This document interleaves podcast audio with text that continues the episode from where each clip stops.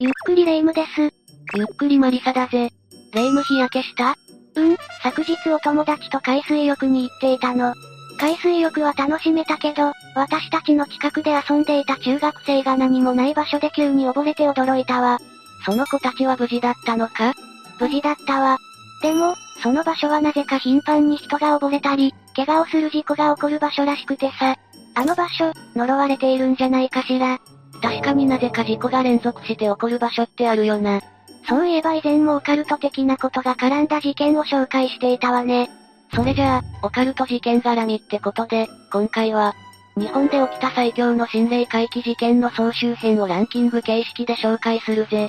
それでは、解説スタートだ。まずは最初の第12位からだ。12位は、八幡の藪知らず行方不明事件だぜ。その話はうっすら覚えているわ。八幡の藪知らずは、金属地で有名な場所よねうっすらかよ。千葉県市川市の八幡の森のことで、古くから神隠しの森と人々に恐れられている場所でな。この場所で、2013年7月11日、高校3年生の女子生徒が学校を終えて帰宅している途中、行方がわからなくなったんだ。神隠しの森で行方がわからなくなるなんてね。私ならそんな噂のある場所、怖くて通れないわ。もちろん、家族や警察も捜索を開始したが、女子高生に関するものは、何一つ見つからなかったんだ。ご家族は、辛いわね。だが、77日後に事態は急転する。女子高生が見つかったんだ。見つかって本当によかった女子高生はどこにいたの？それが、自宅近くにある神社だったんだ。あ、それが八幡の藪知らず？ああ。どうして、そんな場所に？見つけた人によれば、普段は金属地ということもあって入ることはしなかったそうなんだが、供え物を交換しようと神社にやってきたらしい。そこで女子高生を見つけたわけね。さぞ、驚いたでしょうね。なんでも女子高生は、社の中で一人ポツンと座っていたそうだぜ。でも待って、確か行方不明になったのは夏でしょ？ずっと神社にいたとしても、暑くて生きているだけでも奇跡じゃない？それに食べ物は？トイレは ?77 日間も、どうやって生きてきたのかしらそれに、事件に巻き込まれたのかもわからない。まさに、この行方不明事件は、謎ばかりなんだ。女子高生が発見された時の状態を説明すると、顔や髪の毛、着ていた制服は泥だらけで、かなり汗こけていたそうだ。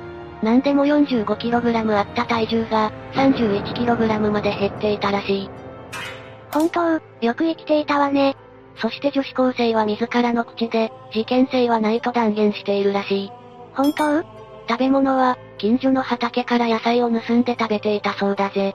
生の野菜を食べていきながら得ていたんだ。そして不可解なのは、どうして自宅から350メートルほど近くの神社にいたかってことだ。ご家族も、こんなに近くにいるなんて考えなかったでしょうね。自らの意思で、家出をしたと話しているそうだが、なぜその時に自ら失踪したのかは、今でもわからないままだ。いろんな憶測があるんでしょうね。そうだな。家族のトラブルや、宗教説、恋愛のもつれなど、ネット上では今でも様々な憶測が飛び交っているぜ。無事見つかったんだから、あんまり騒ぎたくないけど、金属地に77日間も居続けた女子高生の心理状態って、想像できないわ。それだけ女子高生にとって、重大な何かが起こったのかもしれないな。それにしても、本当に不思議な話よね。本当に事件性はないのかな？誘拐犯がいて、脅されているとかじゃないのかな？って勘ぐってしまうわ。続いて第11位は、福井県大井町で起きた事件だ。当時19歳の少年がドラム缶に入った状態で海に沈められていたのが発見された。ドラム缶の使い方が間違ってる。どうしてそんなひどいことを思いつくのか理解できないわ。けど、ここで紹介するってことは犯人はわかっているのよね。ああ。実はこの事件は遺体が見つかったのは福井県だが、実際に命を落としたのは大阪府の泉南市というところで、仲間の音楽プレイヤーやギターなどを盗んだ少年を懲らしめようと思ったのが原因だったらしいんだぜ。確かに盗むのは悪いことだけど、普通そこまでするかしら。凶悪犯の考えなんて私たちには理解できないぜ。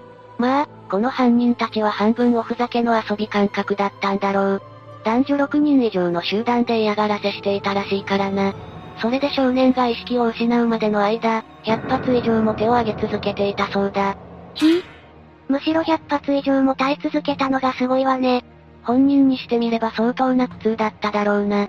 そして気を失った後は、病院で手当てしてもらえるわけでもなく、主犯格の男の家に3日間も放置され続けていたらしいんだ。ということは、少年は苦しい中、放置されてから3日間も頑張っていたのね。そういうことになるな。それがこの事件のエグい部分なんだぜ。まあこれにとどまらず、こともあろうか少年の遺体をドラム缶に入れて海に沈めたんだ。その海に沈めた現場っていうのが、福井県にある大井町ってことね。そういうことだ。大井町の小浜湾に架かる青戸の大橋というところから、ドラム缶を投げ捨てたんだぜ。本当に、人の命を何だと思っているのかしら。霊夢の気持ちはわかるぞ。被害者も相当無念だったんだろうな。その後、犯人たちが言うには夢にまで被害者が現れていたらしいんだぜ。それに耐えきれず、実施したことで事件が発覚したってことね。そうだな。結果的に高校生を含めて男女8人が事件に加担したとして逮捕されたんだ。高校生が人の命を奪うほど暴行を加えて、亡くなった後にドラム缶に詰めて海に捨てるって発想になるのがヤバすぎるわよね。被害者が夢に出てくるのだって自業自得すぎて同情の余地もないわ。第10位は、奈良県生駒市で起こった事件だ。事件があったのは2015年。被害者は当時82歳の女性で、被害者女性は52歳の男性と暮らしていた。息子さんと二人暮らしだったのね。いや、夫婦だ。すごい年の差婚。二人の交際がスタートしたのは事件の発生から約30年前のことで、当時から近所でも仲のいいカップルと噂されていたらしいな。そんなおしどり夫婦が、なんだって事件に発展しちゃったのよ。それなんだが、2013年頃に妻が認知症を患ってしまってな。歩行も難しかったことから、犯行の動機は介護疲れとされているんだぜ。ええなんとも言えない気分になっちゃうわね。そうだよな。でも恐ろしいのはここからなんだぜ。この夫、実は妻と口論になった末に命を奪い、その場から逃げ去っていたんだ。ええとても仲が良かった夫婦とは思えない行動ね。そうだな、それから約2ヶ月が経った頃、異臭に気づいたアパートの大家さんが通報したことで事件が発覚したんだが、何せ2ヶ月も放置されていたから、遺体からは身元しかわからなかったんだぜ。だから夫となる男が直接的な犯人とは断定できずにいたんだ。結局その男はどうなったのよ。男は当時、土木会社のように住み込みで働いていたんだが、当時は介護疲れを理由に、妻はアパートに置き去りにしただけだと語っていたんだぜ。人の命を奪って逃げた挙句、嘘までついていたってことね。そういうことになるな。でも事件から2年後となる2015年に、状況は一変したんだ。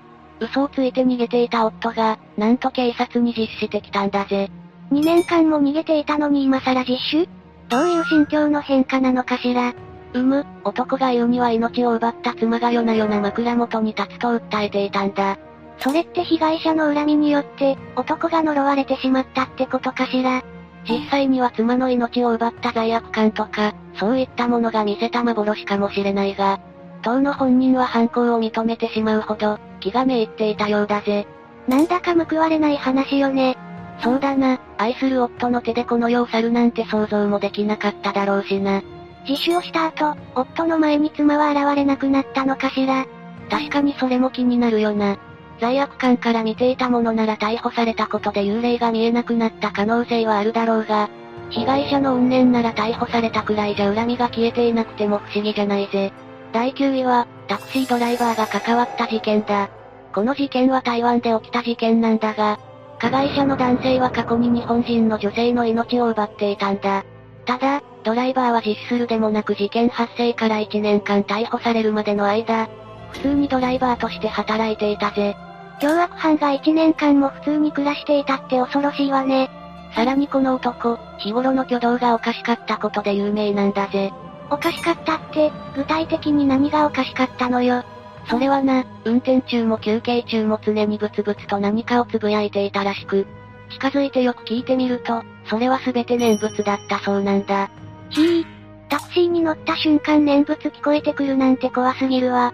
そんなドライバーに当たったら、私なら怖いから即降りるわ。しかもこの男が乗っていた車には、全長50センチメートル以上もある大きな観音像が載せられていたり、小さな仏像やらお守りやらが、所狭しと載せられていたんだぜ。念仏を唱える上に、観音や仏像と同情しないといけないなんて、何かの宗教にでもハマっていたのかしら？いいや、実はそうじゃないんだ。この男の普段の挙動から、ドライバー仲間の間でもある噂が立っていてな。それが、実は人の命を奪ったことがあるんじゃないかって噂だったんだぜ。それが本当なら物騒な話よね。そうだな、でもこれが噂ではなく事実だと気づいた人物がいるんだ。それがこの男の、実の姉だったんだぜ。え？え実の弟のことを疑っていたのね。そうなんだよ。この男は前々から、自分の会社を持ちたいとか新しい車が欲しいという理由で、姉からお金を借りようとしていたんだ。それで不審に思った姉は、弟の言い分を無視し続けていたんだが、ある時、男が切れ出して金を出さないと命を奪うと脅していたんだぜ。恋愛感情と同じくらい、お金のトラブルって多いのよね。確かにそうだな。さらにもうすでに一人はやっているとも自白していて、この話にピンときた姉が新聞の記事を取り出して、問い詰めたところ、日本人女性の命を奪っていたことが分かったんだぜ。このお姉さん、まさにグッジョブだわ。それでも実の弟の言葉を信じたくなかった姉に対して、男は白い服を着た女性が毎日やってくると告白したんだぜ。ということは、タクシーの車内には大きな観音や仏像の他に、その被害者の女性の霊も乗せていたってことねそういうことになるな。結局この自白を姉が警察に通報したことで、約1年の時を経て男は逮捕されたんだ。車内に大きな観音があるだけでも十分怖いのに、念仏を唱えるドライバーと被害者の霊も乗っていたと思うと、かなりのトラウマになっちゃうわよ。まあこの男は精神疾患を患っていたらしいから被害者の霊というのも思い込みから来る幻覚なのかもな。そうだといいけど、一人で乗車したつもりだったけど、実は被害者の霊と相乗りしていたかもしれないなんて笑えないわ。第8位は、大阪府堺市で1997年に起きた強盗事件だ。夫婦二人の命が奪われているぜ。人の命を奪うだけでなく、強盗までしちゃうなんて、どういう神経をしているのよ。被害に遭った夫婦はよほどのお金持ちだったのかしら。それがな、奪われたのは現金約15万円らしいんだ。え、たったそれだけのために人の命を手にかけたってこと？うむ、犯人は複数いて、どうやら借金の取り立てだったようだぜ。それで被害者の遺体を埋めようとしているところを、逮捕されたんだ。それじゃこの事件は、これで一件落着ってことね。いや、この話には続きがあって、逮捕された犯人グループ以外にもお金で雇った共犯者がいたんだが、その共犯者の男は日雇い労働者で、雇った犯人たちも名前を知らず、逮捕されることなく生き続けていたんだぜ。こんなことをしでかして、よくものうのうと生きてこられたものね。ちなみにその共犯者の男は、いくらで雇われていたのかしら。それなんだが、実はたったの2000円だったらしいぞ。ええー、2000円って肉まん13個しか買えないじゃないの。お、おう、そうだな。まあ気を取り直して、この男が逮捕されることになったきっかけなんだが、犯人曰く、命を奪ってしまった被害者の夫婦が夢に出てくる、と語っていたらしいぜ。よほどこの夫婦は犯人のことが恨めしかったのね。そりゃまあそうだろうな。突然襲われた挙句、金品を奪われ、埋められようとしていたんだからな。男は7年間も逃げ回っていたが、この自白がきっかけとなったようなんだぜ。7年間も逃げ続けるって相当なメンタルだと思うけど、そんな奴でもお化けの方が怖いって思うのね。被害者の怨念はそれだけ強いってことだろ。犯人が捕まったところで、亡くなった人が生き返るわけじゃないし、私なら犯人が逮捕されても四六時中恨めしそうに現れてやるわ。第7位は、山梨県甲州市の花魁淵だ。花魁か。華やかでいいわよね。けど花魁って遊郭よねああ、そうだ。国道411号を下り方面に進むと、今は旧道だから直接は見れないけど慰霊碑と花魁淵の看板がある。うーん、それで？今日一食いつきがいいな。私の巫女の服も花魁みたいに華やかにしたいのよね。華やかっていうより、それはただのコスプレと言われるやつなのでは？大体そんな派手な巫女、浮きまくるだろ。話を進めるぞ。はい。それで、花魁淵の南西部にある景観山一帯は、戦国時代の武田家の隠し金山と言われた黒川金山だったんだ。金山？金鉱石がザックザクみたいな？金が採掘されたらしいぜ。だけど武田家滅亡に伴って甲州征伐の時に閉山されることとなり、金山の秘密保持と鉱山で働く人たちのために連れられてきていた遊女の命を奪ったんだ。そんな、ひどすぎるわ。しかも、その命の奪い方ってのが、酒の縁石で釣られた縁台の上で遊女を踊らせている間に、縁台ごと縁に沈めたらしいんだ。最後の最後まで踊り続けられるのは誰かってこと？違うだろ。今でもこの花魁塚の近辺では女性のか細い歌声が聞こえたり、花魁姿の霊が出て手招きをしてきたりするらしいぜ。その手招きについていったらどうなるのかしら？あんまり考えたくねえな。うっかりついていったら二度と戻れなくなりそうね。この話にはまだおまけがあるんだ。なーに米軍が第二次世界大戦の時に長崎と広島に原爆を落としたのは誰もが知ってるだろ？でも、このウイラン淵がある山梨も初めは標的とされていたらしいんだ。え、そんなの聞いたことないわよ。いざ投下しようと下を見たら無数のウイランの霊が、これ以上傷つけないでとばかりにじーっと米軍を見上げていたって。都市伝説が米軍の間では定説となっているらしいぜ。米軍お墨付きの心霊スポットっていうことになるのね。このウイラン淵は心霊番組で取り上げられることも多いから、結構有名な心霊スポットなんだ。戦国時代から何百年と経っても未だ言えない恨みが残っているのね。美人な花魁が手招きしてきても、ほいほいついていかないようにしなきゃ。第6位は、幽霊ラーメン店訴訟事件だ。ラーメンは大好きよ。ん？訴訟？幽霊ラーメン？どういうことよ？栃木県日光市の元ラーメン店主が、建物所有者を相手取り、訴訟を起こした事件だ。え？えどうしてまた、訴訟なんかに発展したの ?2006 年2月頃、元ラーメン店主は、もともと料理店だった店舗を賃貸契約して、4月にラーメン店をオープンさせたんだ。ラーメン屋の前にも料理店が経営していたのね。だが、オープンさせたのは良かったものの、なんとここから、この店に幽霊が出るようになってしまったんだ。なんですって？見間違い。じゃなくて？客や知り合い、元店主自身も幽霊を見ている。店主だけなら疲れているのかなって思うけど、客や知り合いもか。そうなると見間違いや幻覚ではなさそうね。白い影を頻繁に見ることはもちろん、誰もいないのに人感センサーが勝手に反応したり、足音や物音がしたりなど奇怪な現象が続いたらしい。うんそれは怖いわね。でも、どうしてお化けが出るようになったの？その店舗は、隣に住む地主さんの所有物でな。地主さんは長男一家のために、住宅兼店舗として新しく建てたらしい。え？じゃあ長男一家は、どこへ行ってしまったの？その店舗でレストランを開業した長男だったんだが、不幸にも、2003年に交通事故で亡くなってしまったんだ。そ、そんな、レストランは当然閉店を余儀なくされ、妻や子供も家を出ることになった。その後、和食店が入ることになったんだが、なんと、ここから幽霊騒動は始まっていたんだそうだ。じゃあ、ラーメン屋さんの前からお化けはいたのね？和食屋での怪奇現象は、誰もいないのに皿が割れていたり、包丁の音が聞こえたり、挙句には調理場に人が立っていた。なんて話もあるんだ。うわわわわわ。それは完全にお化けだわ。ただ和食店の時代は、まだ幽霊は噂程度に過ぎなかったようだけどな。そのお化けのことを知らずにラーメン屋をオープンしてしまった、ということね。ああ。だから、幽霊が出る噂を知りながら契約させたのはおかしいとして、訴訟を起こしたってわけだ。なるほど。事故物件じゃないから告知の義務はないけど、お化けが出ますよ、なんて告知はどうなんだろう。幽霊は個人の価値観も関係しているからな。難しい問題だぜ。海外では幽霊が出る物件は人気だって言うし、いっそ幽霊に会えるラーメン屋さんとしてやり直してみたらどうかしら。アイドルのイベントみたいだな。第5位は、北海道北見市にある鎖塚だ。鎖塚って？囚人のことだぜ。当時の囚人が、亡くなった囚人仲間を弔うために作った塚でな。北海道網走市から旭川市までを通る国道333号に鎖塚はあるぜ。仲間のために作られたものなんだ。網走って、網走刑務所って有名なところがあるわよね。この道路はもともとは軍用や開拓用に作られた道路で、網走刑務所の囚人たちに開拓を手伝わせたらしいんだ。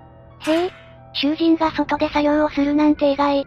逃げ出さないのかしら？だから、逃亡防止に囚人は二人一組で重い鎖を足に巻きつけられ作業をしたらしい。それ、想像するとめっちゃやりにくそう。運動会の二人三脚とか転びまくったわよね繋がれた状態で作業ってしにくそうだよな。だからか、過酷な環境下で亡くなる囚人も相次いだらしいんだ。ひえー。指揮を取る人も加減ってものを知ってほしいわね。亡くなったことを悼む仲間が上から土をかけるだけの簡単な埋葬だったらしい。その様子は土饅頭と呼ばれ、道のあちこちにあったそうだ。なんせ200人もの囚人が亡くなったらしいからな。亡くなりすぎじゃない？一体何人囚人がいたのよ。作業をした囚人は1000人程度と言われるからまあまあ亡くなってるよな。いくら囚人とはいえ人使い荒すぎでしょう。二人一組で拘束されているから、どちらかが亡くなったら、もう片方も生きたまま埋められたらしいぜ。そこ解放してあげてそんな状態だから今でもこの鎖塚の前は心霊スポットとして有名で、北海道最強スポットとして名を轟かせているんだ。北海道最強ってすごいパワーワードね。夜間そこを通るとカラカラと鎖を引きずるような音が聞こえるらしいぜ。理不尽に命を奪われたり、ひどい扱いをずっと受けていたのだから音量化するのも納得だけど、そんな音が聞こえちゃったらトラウマものよ。第4位は、飛び込んだ幽霊だ。タイトルがもう怖いわ。飛び込んだって、電車かしら？ああ、その通りだぜ。これは2019年、JR 中央線の武蔵野小金井駅で特急あずさ33号に異変が起こったことが始まりだ。異変？運転士が、突如ホームから線路に飛び込む人を見つけて急停止したんだ。飛び込み？電車の飛び込みだから、無残な姿になっているんでしょうね。だが、その後の捜索が開始されると、信じられないことが分かったんだ。飛び込み自体、信じられないけどね。電車の周辺は愚か、人を引いた跡が全く残されていなかったんだ。え？だって、運転士は飛び込んだ人を見たんでしょ？ああ。その後の取材でも、運転士が飛び込んだ人を目撃したことは間違いないとのことらしい。じゃあ、飛び込んだ人はお化け？ねえ、カメラにも映ってないの？それが、監視カメラについては情報が公開されていないから、わからないんだ。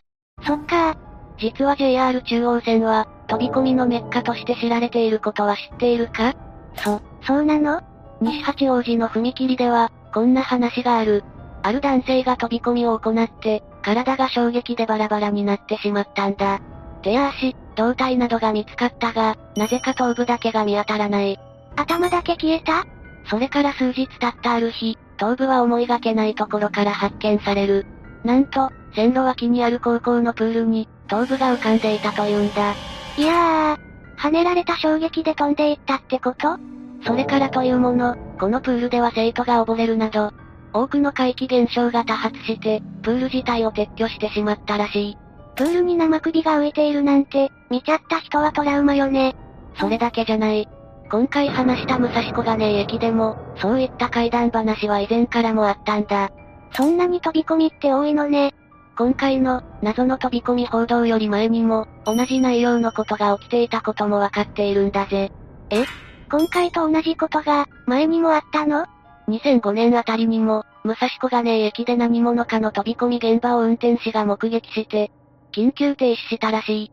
でも、誰もいなかった？ああ、そんなことが連続して起こると人影が見えても、これは本当に人間かな？って疑ってしまいそうね。まあ、だからといって運転士も、それっぽい人影が見えたら止まらないわけにはいかないだろうしな。そう考えると何か伝えたいことがあるのはわかるけど、割と迷惑な話よね。続いて第3位は、八百屋お七だ。時代劇とのタイトルみたいね。八百屋って野菜売っている例のことかしら。それとも野菜が音量化したのかしら。人参とか大根の音量がいたら、それはそれで見てみたいけどな。これは八百屋の娘の話だ。1682年に実際に起きたとされる事件でな。歌舞伎の題材にもなったほど有名なんだぜ。そうなんだ、知らなかったわ。詳しく聞かせて。家が火災で焼失し、駒込の炎上寺前に仮小屋を建てて暮らしていたらしいんだ。家が焼けたのは残念だけど、住む場所があってよかったじゃん。そうなんだけどな、お七は寺古章の左兵とできちまったらしいんだ。別にいいじゃない。どうなんだろうな。二人はいい感じになったけど、そんな時お七の家が再建されて出ていかなくてはならなくなったんだ。あら、かわいそうに。家が燃えたからお七は左兵と会えたわけだろ？だからお七はなんとできたばかりの家を燃やしてしまったんだ。考え方がサイコパス。だけど当時は放火は重罪で極刑だったんだ。街中を引きずり回した後、火炙りで処刑されたらしい。多くの人が火災で命を落としていたかもしれない。って考えると重罪なのはわかるけど、むごいわねこの処刑場が東京都品川区にある鈴ヶ森刑場跡で、石碑が今でも立っていて、東京指定文化財にもなっているんだ。へえ、歴史的価値があるってことなのね。ここで処刑されたのはお七だけじゃなく、複数の供養塔が立っているのが Google Earth とかでも確認できるんだぜ。つい検索したくなっちゃうわね。ここで写真を撮ると心霊写真が撮れるのでも有名なんだ。なんか現代アイテムをうまく使いこなして存在をアピールする幽霊ね。Google Earth をスクショしても映り込むのか、やってみたくなったわ。それでがっつり映り込んだら霊夢のスマホに心霊写真が保存されることになるんだぞ。何かよろしくないことがあっても自業自得だな。う。興味本位で心霊写真を撮ろうとするのはやめておくわ。第2位は、1977年に、埼玉県の秩父市にある貯水槽から女性の遺体が発見された事件だ。貯水槽って、火事の時なんかに使うあれのことよね。どうやってそんなところに女性の遺体があったのかしら。その貯水槽というのが、実は幽霊の目撃情報が相次いでいた心霊スポットだったんだ。巷ではタートルネックのような黒いセーターを着た女の霊と噂されていたらしく、一人ではなく多数の目撃情報が寄せられていたんだぜ。急にホラー感が強くなったわね。まさかその黒いセーターの女が、今回の事件の被害者じゃないでしょうね。なんと、そのまさかなんだぜ。目撃情報には他にも共通点があって、顔がドロドロに溶けているとか、女の泣き声がするとか噂されていたらしいぞ。そんなにも情報が一致しているなんて、ただごとじゃないわね。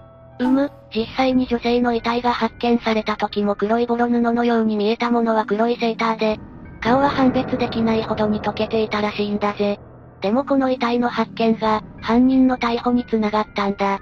そんな顔もわからない遺体から、どうやって犯人逮捕に繋がったのかしら。それが、女性が履いていた靴の商品名と治療をしていた奥歯だったんだ。秩父地方にある歯科医を捜査したところ、歯の治療跡と一致するカルテが見つかったことで、結果、この二つの手がかりが決め手となって身元が判明したんだぜ。ひとまず、身元が分かってよかったわね。そうだな、そして当時この女性と交際していた男が容疑者となり、男は犯行を自供したっていうのが、この事件の流れだな。どうして交際相手を貯水槽なんかに？動機は何だったの？うむ、実は女性は当時妊娠をしていたんだぜ。え、ってことはつまり犯人の子供をってこと？そうだな。妊娠を機に結婚を迫られた男は、何かと言い訳をして逃げていたんだが、月日が経って子供が下ろせなくなったところで、犯行に及んだらしいんだぜ。女性だけじゃなくて、お腹にいた子供の命まで奪ってしまったってことね。絶対に許せない事件じゃない。そうだよな、霊夢の怒りはごもっともだぜ。被害者女性も、自分とお腹の子供の存在を知って欲しかったんじゃないかと思うぜ。そう考えると、ただの怪談話や心霊スポットではないし、なんだか悲しくて切ない気持ちになってしまうわね。そうだな、無事に犯人が逮捕されて、この女性も少しは報われるといいな。ほんと、遊び半分で心霊スポットへ行っちゃダメだって思うわ。さあいよいよ次で最後だ。ついに1位の発表ね。最強の事件は何なの？第1位は、東京井の頭公園バラバラ、人事件だ。あ、それは覚えているわ。それに井の頭公園って怖い噂があるわよね。怖い噂？どんな噂だ？確か、カップルで井の頭公園にあるボートに乗ると別れるとかなんとか。そうそう。その噂話が今回話す事件と関係しているんだ。え、そうなんだ。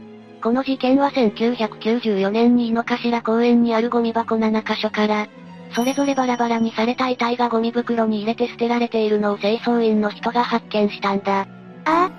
ゴミ箱がまだやたらとあった時代よねこの遺体の切断がまた特殊で血液は全て抜かれていて、内臓の位置などは丸虫できっかり20センチメートルサイズに切られていたらしいぜ。そんなこと素人にはできないわよね。被害者は公園の近くに住む30代の一級建築士ってことは分かっているけれど、犯人はわからないまま時効を迎えてしまったんだ。なんだか奇妙な事件ねそれに、こんな恐ろしいことをした犯人がどこにいるのかわからないってのも恐ろしいわ。確か、遺体は全て見つかっていないんでしょ？ああ、遺体が見つかったのは全体の3分の1程度で頭と胴体部分は見つかっていないんだ。どこに行っちゃったのかしら？そんな事件が起きた後、あるカップルが井の頭公園を歩いていたら、探し物をするかのようにうつむく男性の姿を目撃したらしいんだ。夜中だったし心配になって近づくとうつむいているんじゃなくて、初めから男性に頭部はなかったそうなんだ。じゃあ、私なら腰を抜かしてしまうわ。会いたくないタイプの幽霊ベスト3に入るわ。